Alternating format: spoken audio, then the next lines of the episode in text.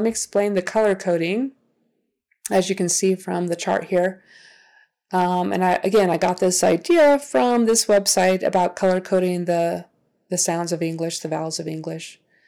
Um, and it's a good idea because if you remember the color, you might remember the sound of the vowel. For instance, gray has a long A in the word. A, gray, A, gray, that's the long A. Green has a long E in the word. Green, E, green, E. White, long I.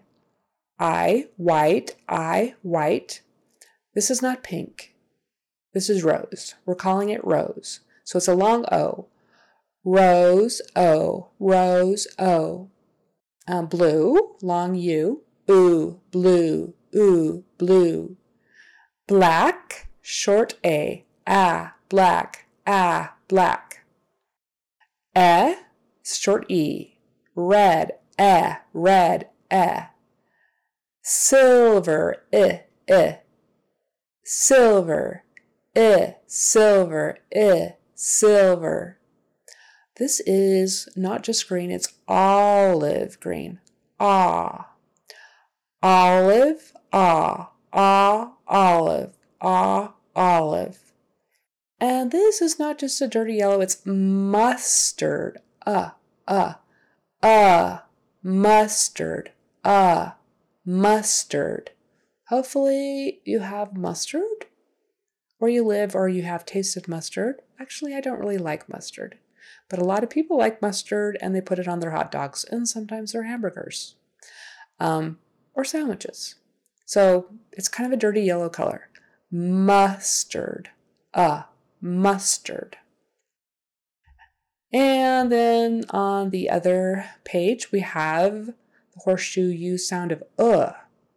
Wooden. That's a it's a wooden texture. It's not really a color, but you know, uh, wooden, uh, wooden.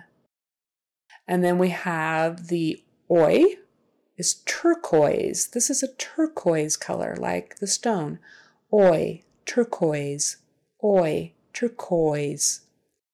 And then we have ow, brown, brown, ow, brown, ow. And then we have er for the purple for er, er, purple, er, purple. And then this is supposed to be charcoal. So R, charcoal, R, charcoal that color. And then for air, this is periwinkle blue. It's kind of in between blue and purple, like the flower. This color is periwinkle blue.